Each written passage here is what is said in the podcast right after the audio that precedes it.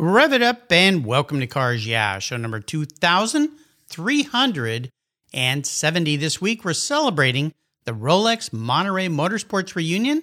It takes place August 16th through the 19th at the iconic Laguna Seca racetrack. Buckle up, we're going racing, and be prepared to be inspired. This is Cars Yeah, where you'll enjoy interviews with inspiring automotive enthusiasts. Mark Green is here to provide you with a fuel injection of automotive inspiration. So get in, sit down, buckle up, and get ready for a wild ride here on Cars Yeah.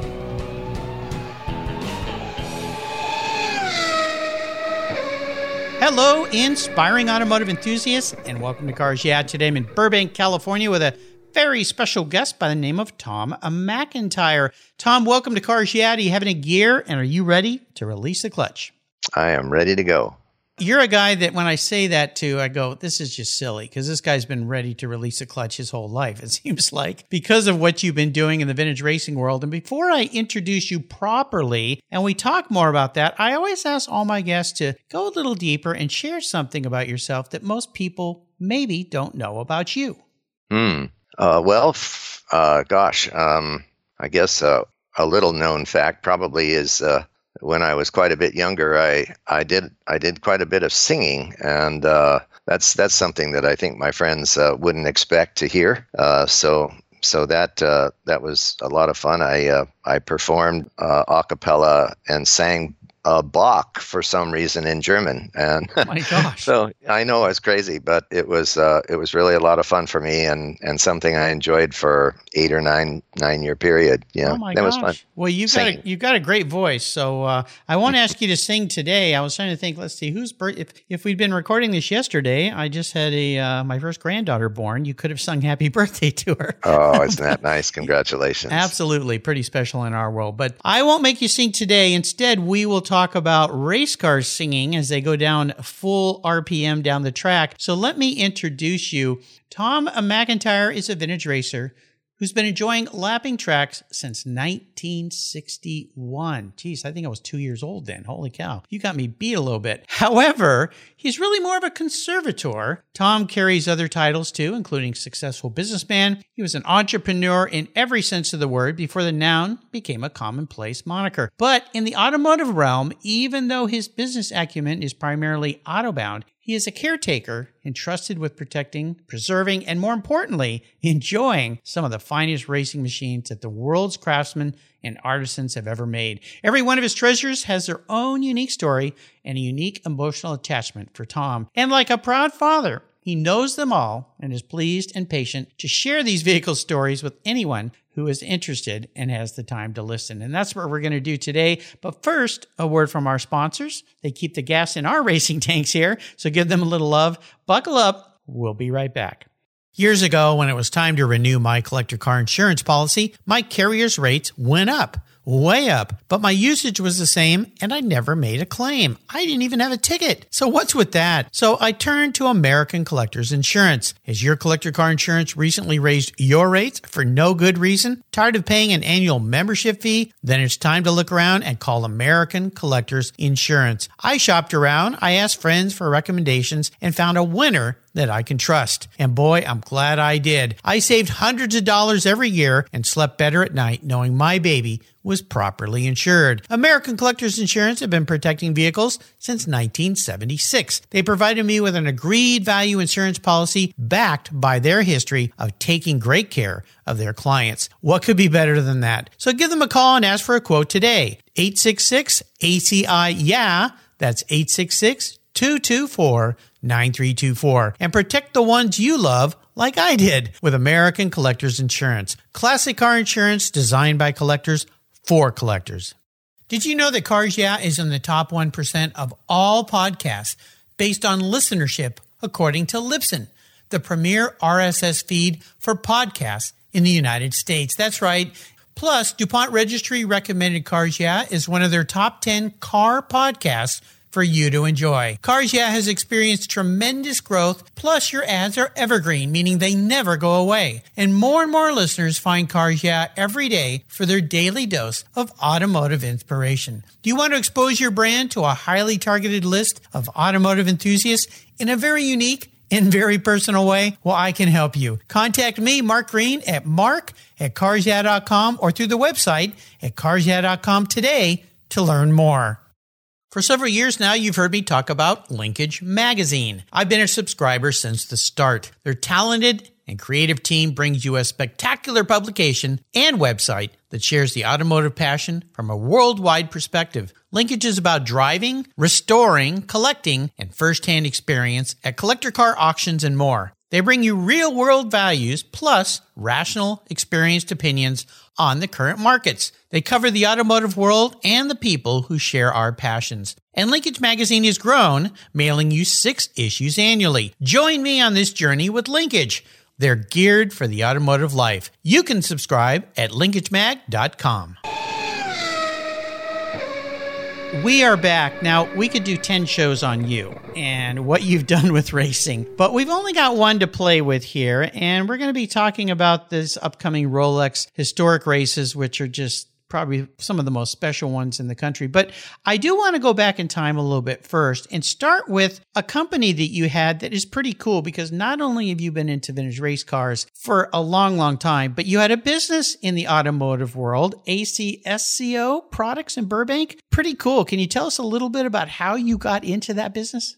Well, that was a, a real, uh, real fun project and uh, quite a surprising one for me. In that, um, my dad sold nuts and bolts and screws to the aircraft industry, and he was over at Hughes Aircraft down off of Imperial Highway. And as he was leaving, he looked over his shoulder and saw some sports cars running around. So he went over there. Surely they would need nuts and bolts and screws. And he walked in the door and they said, Yeah, yeah, we need nuts and bolts and screws. That's for sure. You wouldn't know anybody that makes nameplates, would you? Hmm. So dad and I got on the phone. He called me that night and said, "Well, didn't you tell me you were casting metal and and you were you were doing other things? Could you make a nameplate?" Using that process that you just learned in school?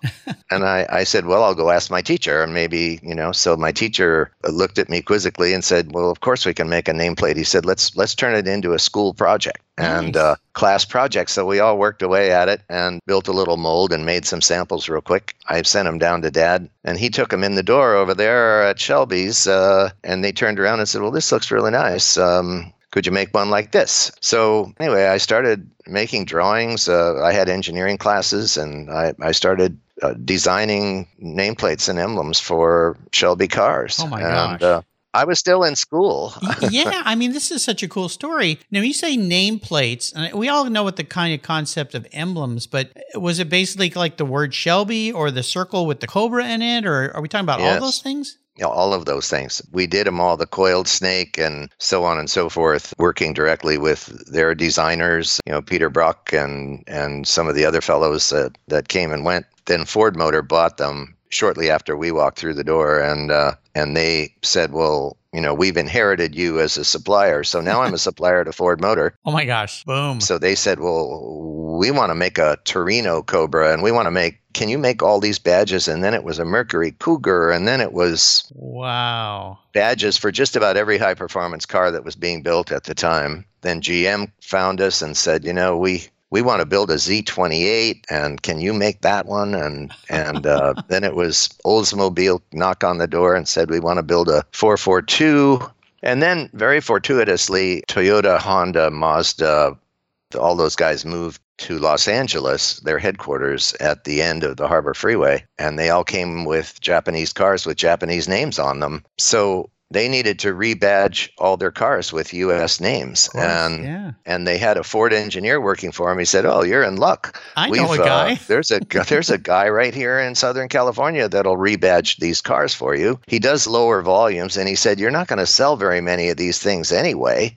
so Ouch. uh, they called, and and I started rebadging all of the Toyotas and Hondas and Mazdas in that were coming into the country. So oh that gosh. that turned out to be a really really neat project. You know, that was probably 1978 Mhm. you know, honestly, uh, I uh, got off the phone about an hour ago in a team meeting uh, working on Toyota badge for 2026, and oh uh, my gosh. so we're Oh we're still gosh. very very actively engaged in making the chrome nameplate. And you know, for those I guess who don't really understand what we're talking about, it's the the bright shiny chrome emblem on the back of the car that says 2.2.6 liter or maybe the Honda H logo or maybe maybe uh, you know 7.2 something, you know. So So everybody in the world has seen a car with your emblem on it. yeah, and you know it's it's really funny when I talk to people. They say, "Well, why don't they make those themselves?" So it, it's kind of an interesting question, but very few of the car makers make anything. They call them auto assembly plants, and basically they're buying every part they use from somebody else and assembling them. So Yeah, I've attended many Automechanika shows in Germany, and remember the Yeah. first one I went to, I saw these people making emblems like you, and Oh. and I thought,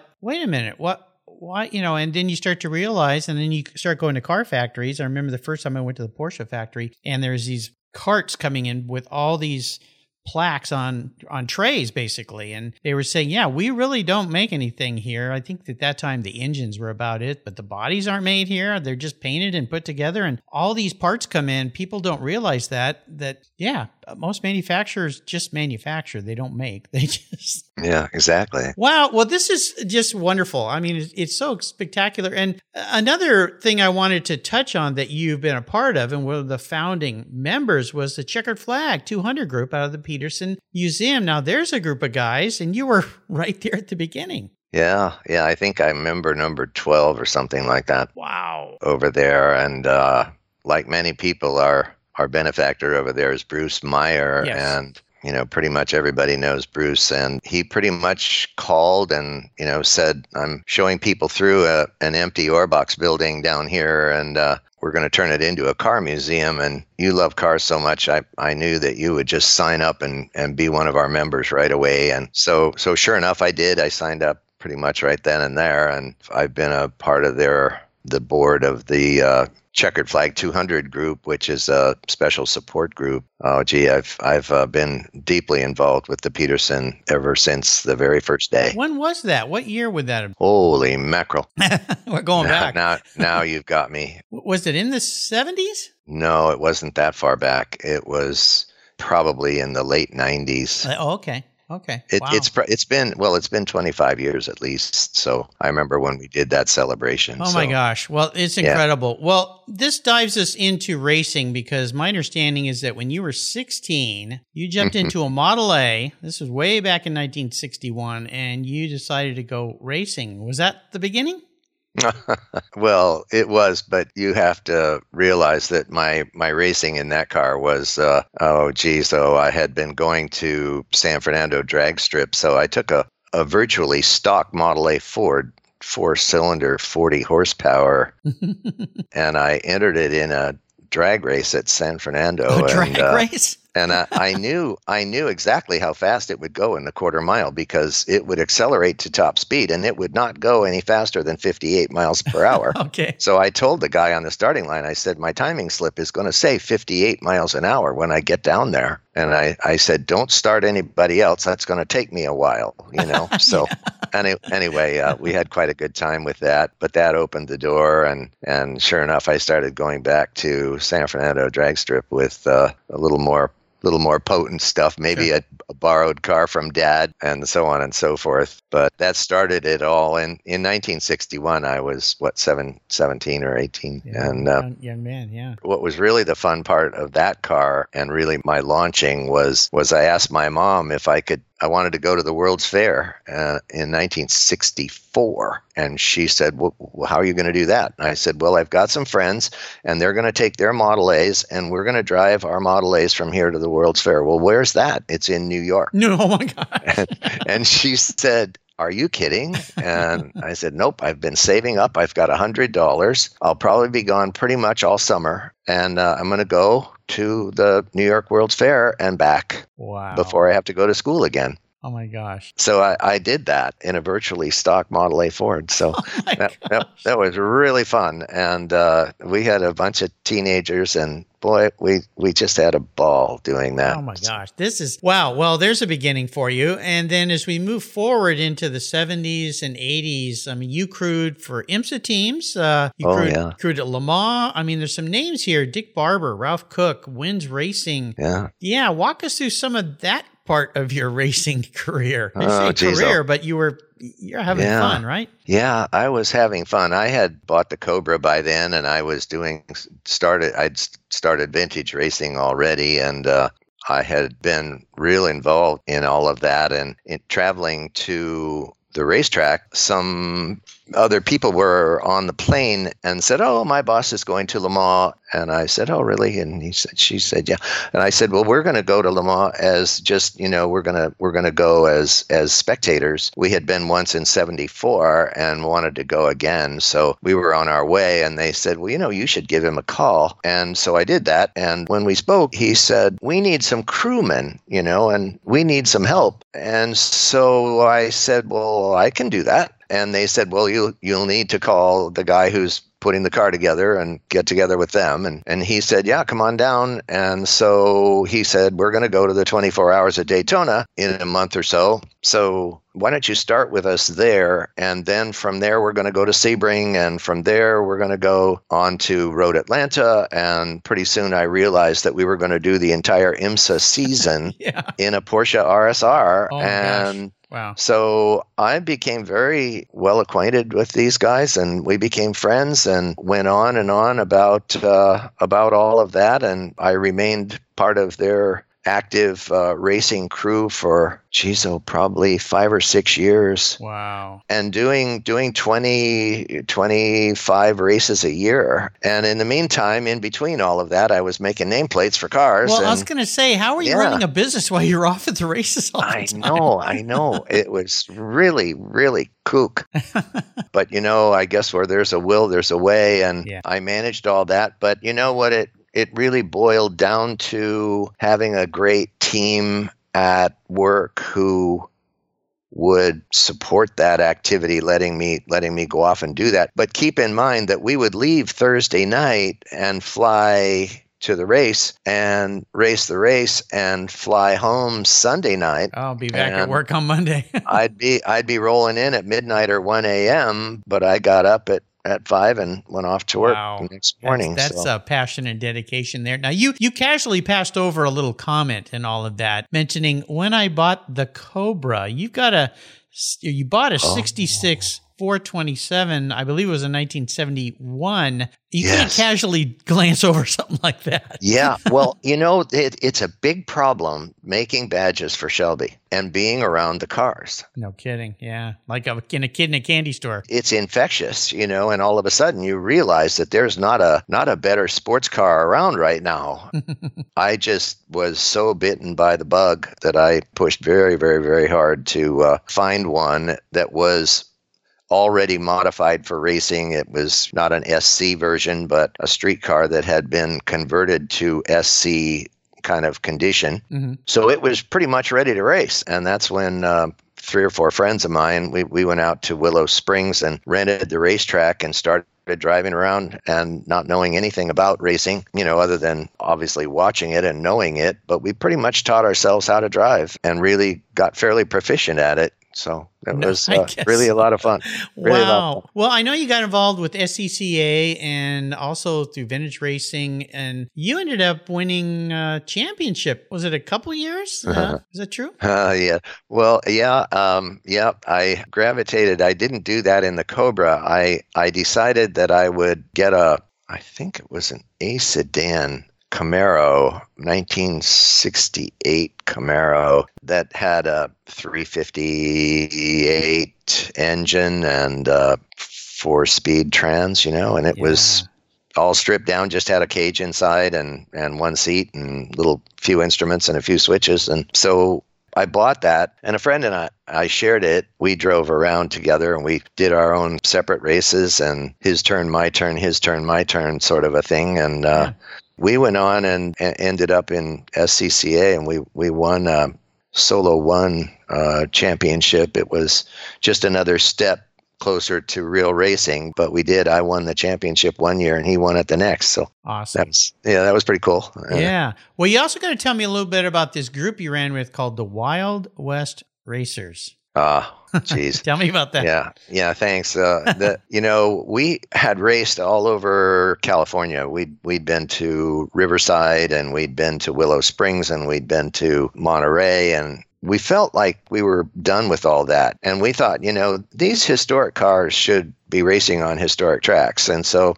We know that other vintage races were going on in other parts of the country, so we kind of solicited those and said, you know, could we come and race at your track with you from California. So they thought, well, that's a good idea. Why don't you do that? So we looked into it and, and made a deal with uh, Robert Pass and rented one of his trucks and a driver for better part of a year. And we had there were six of us and we got together formed a little alliance over a dinner and a cocktail or two and and the next thing you know we've got an 18 wheeler and and we're we're headed out for the summer and we just left the cars and the truck out there going from place to place and then we'd fly home and and fly back and fly home and fly back and Wow. uh, and race the summer away it was really really fun and uh, that started i think holy mackerel that started in I think 82 or 3 or 4. So we'd been at it, you know, racing for, you know, a decade already. We started doing this and that it ended up just being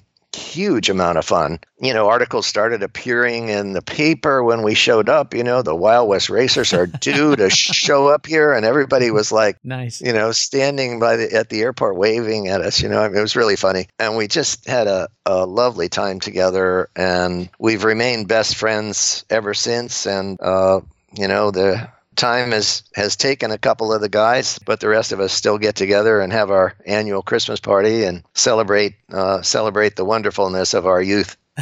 yes, definitely. Now, one of the cars that relates to that time period is a kind of a special car, 68 Penske Trans Am Mark Donohue Camaro. Oh boy. Oh, yeah. Yeah. Oh, boy. All Yeah. right. yeah yeah yep yep yep yep. in the mid 80s i got a call from a guy who said you know i've got this car and i'd like to sell it and uh, i hear it has some penske history and wh- and i said well why did you call me? And he said well i saw something a note in one of the magazines about the wild west racers and it mentioned your name. And he said i looked you up in the phone book and i was just wondering if you could help me sell this car so at any rate, I said, "Well, tell me about it." And he said, "Well, it's got Penske history and blah blah blah." And I said, "Oh yeah, right." I said, "You, do not have that car. That car is likely in the Smithsonian.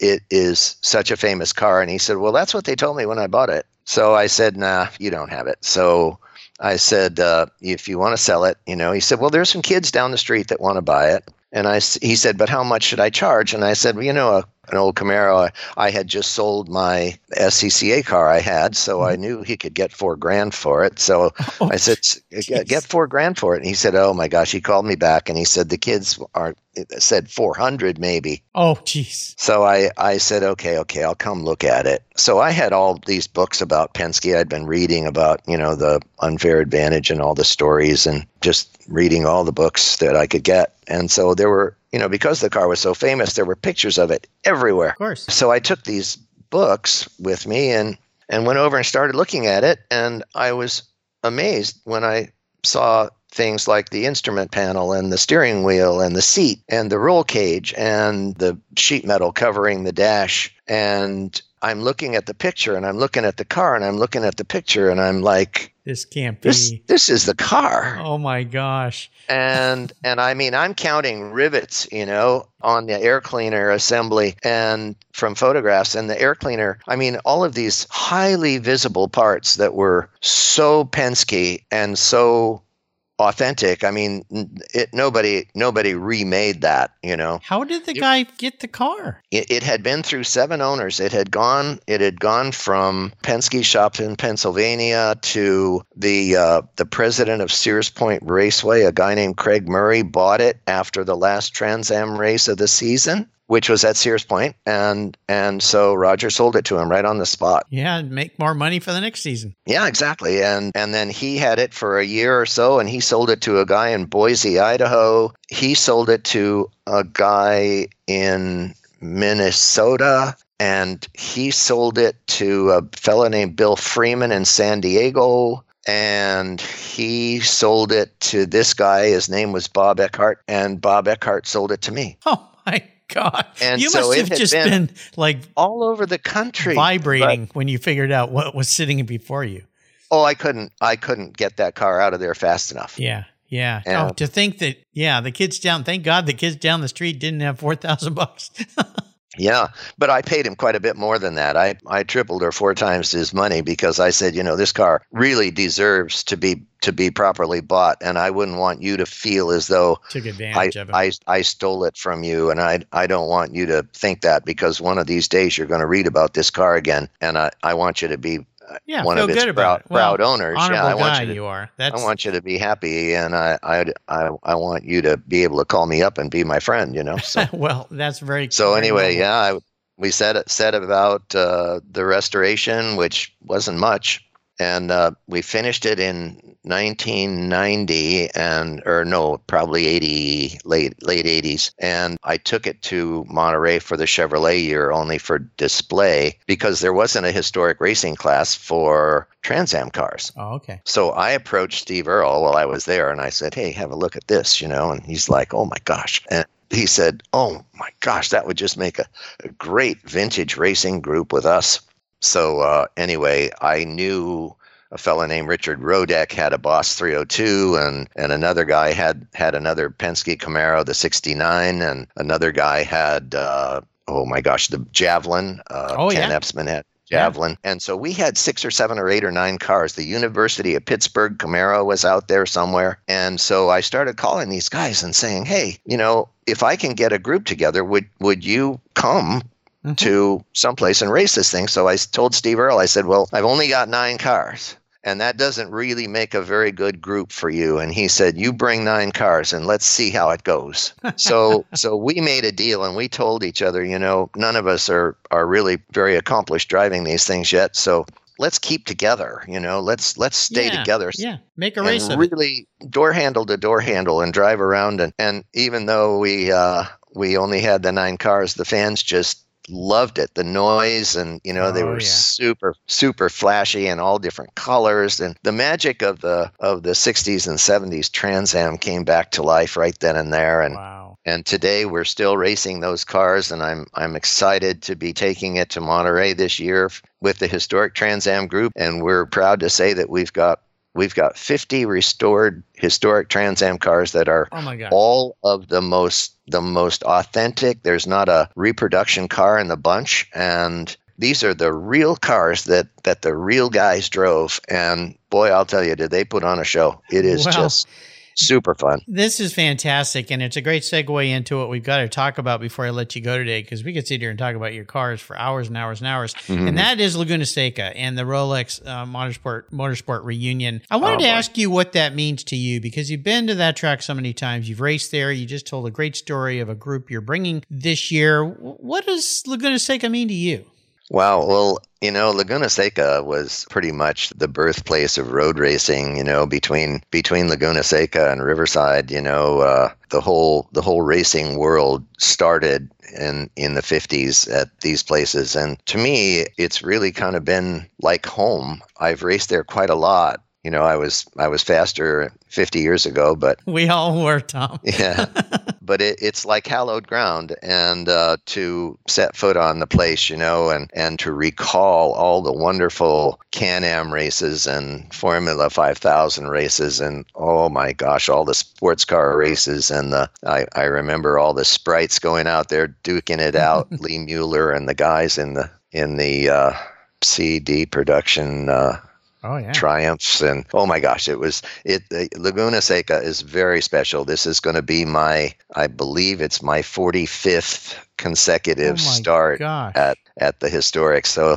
it's it's been it's really been a, a magical place for me. And the moment I pack up and leave, I start looking forward to the next time I get to go. So- Yeah, I want to remind the listeners, you know, if you've never been to any vintage race, this is the one to go to. Of course, it's during Car Week, so you've got all the other cool events that you've heard here on Cars. Yeah, the Quail, Pebble Beach Concours, Concorso Italiano, uh, the Jet Party, all the different events that happen, the tour. I mean, it just goes on, on, on and on. But the great thing is, a few years ago, Laguna Seca Historics, they expanded it to four days of racing. So if you just want to go out and just want to watch racing for four days, you can do it. And Tom here is a great example of what happens when you go to a vintage race. You can walk up to the car, talk to the owners, and ask them about the car. And Tom will sit there and tell you about the stories. That's a big part of it, isn't it?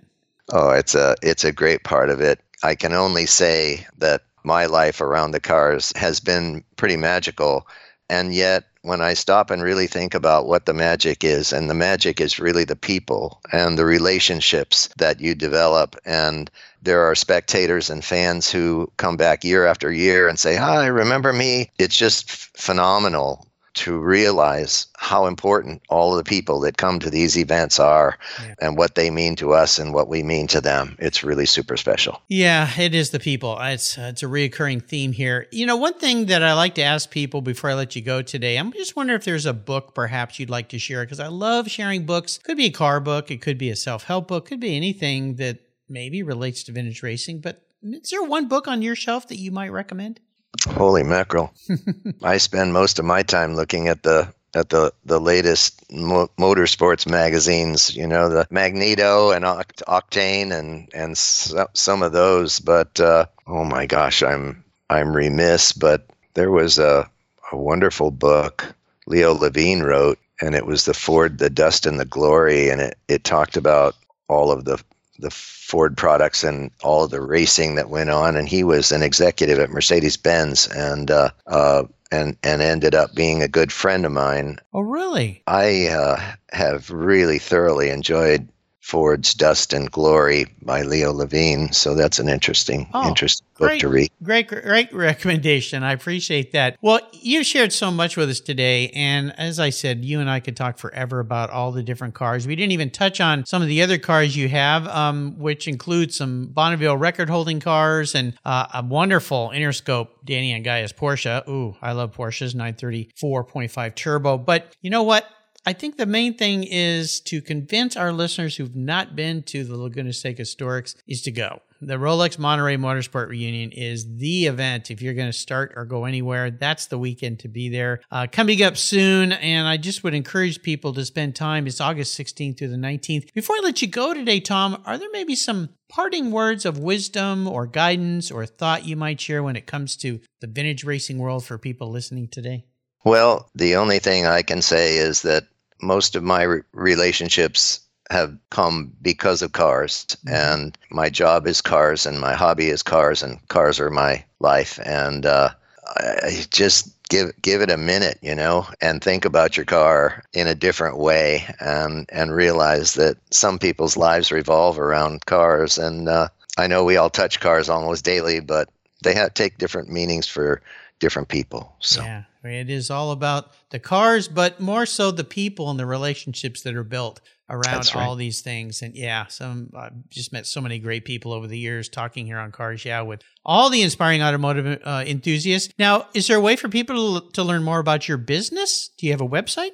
Mm, not really. I have such a specialized clientele. Yeah. Um, they uh, usually don't go there, but but if, if you're interested in learning more about the business and and expand a little expansion on on what I told you earlier, there is a a video uh, on YouTube that is titled "The Origin of the Shelby Cobra Badge." Oh, okay. and I think if uh, if you want to take uh, ten minutes and and learn learn more and and actually see the products and see how they were made and so on and so forth, there's a little teeny video out there for you to watch, and it's called "The Origin of the Shelby Cobra Badge." You just type that into the search bar, and it'll pop It'll up. pop up. I'll put a link to that on Tom's Cars Yeah show notes page. I'm going to go watch that right as soon as we hang up here. And also, I'll put a link to the Rolex Monterey Motorsports reunion. You can go and get tickets in advance. Again, I can't encourage you enough to go enjoy these races because once you go, you'll be bit. Uh, Tom's got me bit 45 years of going. I've only been the last 32 years, so I've got some catching up to do to a fast racer like you, but it's a wonderful, wonderful event. I want to do a shout out thank you to uh, our friend Barry uh, at the track. He's the one who introduced me to Tom. And what's great is they're doing some major renovations there. So you're going to be on a new surface. They've got some the new bridge. Uh, they're really making some strides. The new ownership and what's happening at Laguna Seca is really tremendous. So this year's going to be extra special. Wouldn't you agree?